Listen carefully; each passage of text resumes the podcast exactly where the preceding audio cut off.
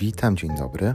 W tym odcinku chciałbym opowiedzieć Wam o amerykańskiej jednostce UDT z okresu II wojny światowej. Dlaczego powstała, czym się zajmowała, jaka jest ich historia. Zapraszam.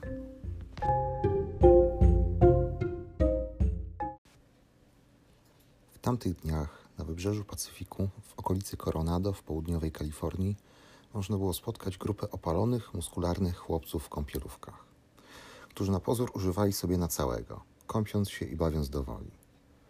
W istocie ci młodzieńcy zajmowali się szczególnym rodzajem szkolenia bojowego. Wszyscy oni należeli do UDT Underwater Demolition Teams podwodnych zespołów rozbrojeniowych amerykańskiej marynarki wojennej. Byli znani jako frogmani, czyli ludzie żaby.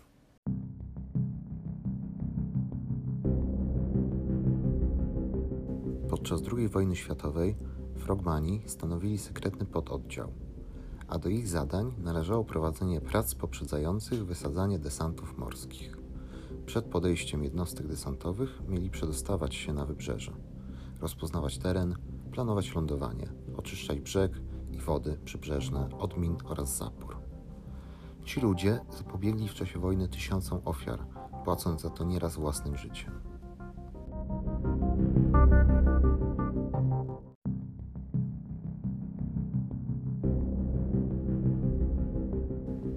Potrzebę stworzenia pododdziałów o funkcjach UDT uświadomiono sobie po koszmarze krwawego lądowania na wyspie Tarawa w archipelagu Gilberta.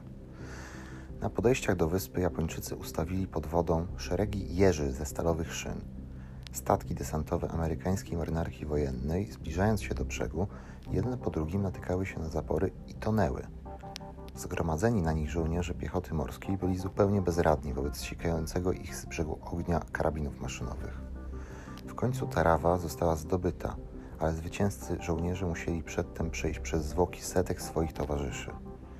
Dowództwo marynarki wojennej Stanów Zjednoczonych uznało, że w przyszłości nie może sobie pozwolić na osiąganie zwycięstw za taką cenę.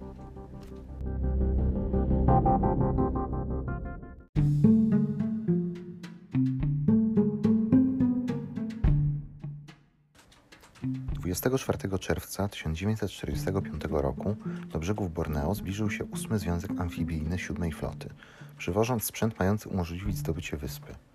O 7.30 Amerykanie rozpoczęli bombardowanie, a o 8.00 siedem niedużych kutrów z pływakami w płetwach i podwodnych maskach odłączyło się od statku i z maksymalną prędkością pognało ku wybrzeżu. Trzy kutry zostały uszkodzone ogniem japońskiej artylerii, ale szyku nie opuściły.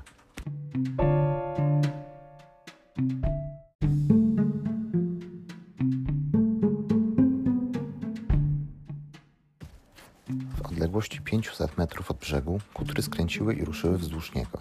Z każdego okrętu po stronie osłoniętej od brzegu został zrzucony na wodę przywiązany do burty ponton. Na dany sygnał ludzie żaby parami przydostawali się na pontony i co 50 metrów spadali do wody, by podążyć w stronę brzegu. Płynęli nie kraulem, lecz żabką. Wtedy ciało pływaka jest mniej wystawione na ogień przeciwnika i prawie nie wzburza powierzchni wody. Kołysząc się na falach, pływacy pokonali niewielką odległość dzielącą ich od linii przybrzeżnych przeszkód. Czterech rzędów grubych na 20 cm pali wbitych w koralowe dno i uwieńczonych prawie niewidocznym wśród fal drutem kolczastym. Każdej parze frogmanów przydzielono strefę szerokości 50 metrów. Każdy z nich miał przywiązaną do szyi pleksiglasową płytę i ołówek. Głęboko nurkowali, pozostawali przez minutę pod wodą, a potem wynurzali się, by wykonać na płycie rysunek zapory. I znowu nurkowali. Gdy praca szła już na całego, Japończycy otworzyli ogień z miotaczy min, a na wodzie pojawiły się małe fontanny od serii z KM-ów. Przeczekując kolejną śmiercionośną nawałę, pływacy pozostawali pod wodą tak długo, jak tylko mogli. Wreszcie rozpoznanie zostało zakończone i frogmani odpłynęli w morze. Na pełnej prędkości podeszły do nich kutry i odholowały za sobą pontony. Pływaków jednego po drugim wyciągnięto z wody i już wkrótce oficerowie sztabowi na kutrach studiowali pokreślone mokre kawałki plexiglasu.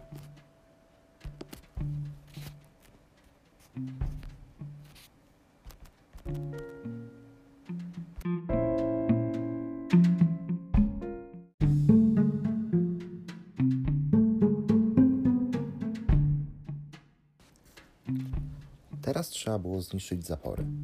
I znowu przodem poszły kutry. Tym razem w ślad za każdą parą zeskakujących z pontonów ludzi żab spuszczono materiał wybuchowy.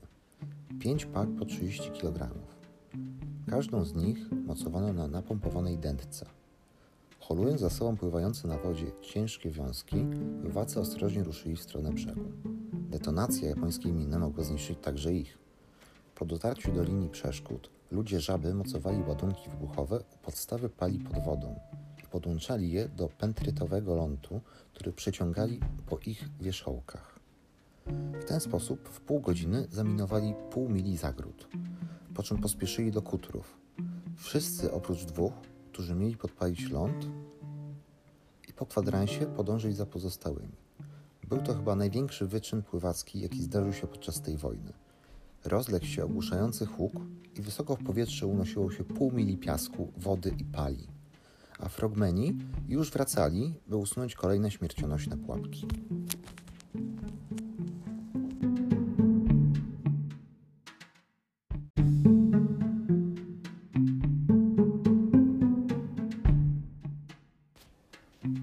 Lądowanie odbyło się 1 lipca. Ze zmasowanym wsparciem dział okrętowych z tyłu i kutrów UDT z przodu, mnóstwo statków desantowych ruszyło do brzegu.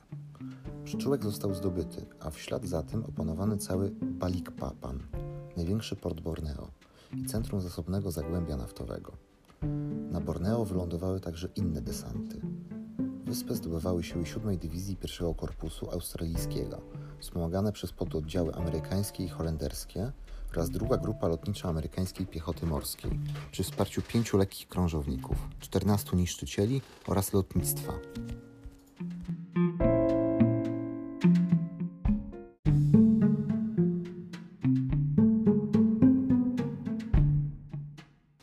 Zdobycie Borneo było jedną z 12 głównych operacji desantowych przygotowanych i kierowanych przez UDT. Jedną z nich był atak na wyspę Guam. Tu główną przeszkodą była rafa koralowa, piętrząca się w odległości 300 metrów od brzegu, tuż pod powierzchnią wody na głębokości kilkudziesięciu centymetrów. Pływacy UDT zużyli 3 tony materiału wybuchowego, by wyżłobić w niej szerokie, bezpieczne przejście dla piechoty morskiej. Żołnierze z pierwszej fali desantu szli, pochylając się nisko, by uniknąć gęsto lecących z brzegu kul. I nagle zobaczyli przed sobą zatknięty w rafę drąg, który dumnie dzierżył napis. Pierwszy z tych, które później zyskały sobie tak wielką popularność we flocie.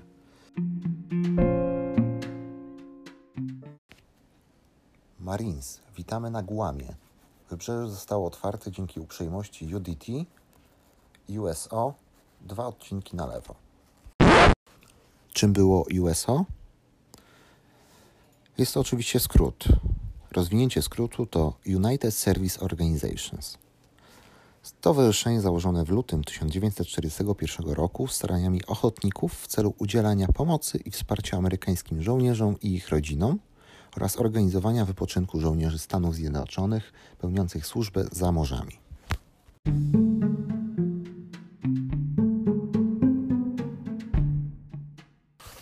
Najcięższe straty frogmeni ponieśli podczas lądowania w Normandii, w sektorze Omaha. Szeroki i płaski brzeg był tu zalewany przez sześciometrowe przypływy, nadchodzące tak szybko, że uciekać przed nimi trzeba było biegiem.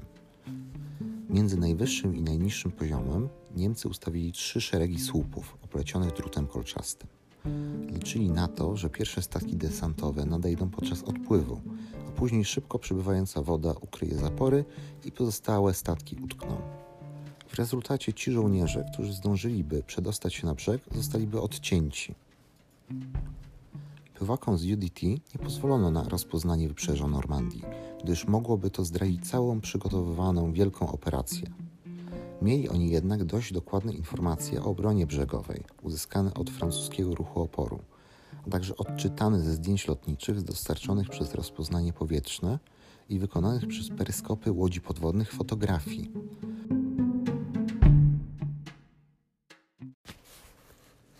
Frogmeni szli wraz z pierwszą falą desantu i pokonywali uderzenia przyboju na pontonach. Brzeg spotykał ich wściekłym ogniem 88 mm dział przeciwlotniczych, raz po raz wysadzającym w powietrze łodzie, w których pływacy wieźli materiał wybuchowy. Ledwie dotarli do brzegu, a zaczął się przypływ. Uderzani przez jego fale fragmeni, rzucili się ku pierwszej linii oplecionych drutem słupów. Wokół wybuchały pociski, unosił się siekany kulami piasek. Coraz któryś z fragmentów znikał w kuli ognia, nieśli wszak materiał wybuchowy. Na jednym z odcinków fragmeni w ciągu 45 minut wysadzili rząd za rzędem wszystkie trzy linie zapór. To lądowanie ludzi żaby drogo kosztowało. Ich straty w zabitych i rannych wyniosły 41% wyjściowego stanu osobowego. Drużyny ludzi żab ćwiczą swoje umiejętności także i obecnie. Tylko nieliczni wiedzą coś o nich. Są formacją sekretną. Niewielu spośród nich samych orientuje się, do jakiego typu operacji desantowych są przygotowywani. Wszyscy jednak są świadomi, że gdziekolwiek szykowana będzie jakaś operacja desantowa, to właśnie oni będą tymi pierwszymi, którzy oczyszczą drogę innym.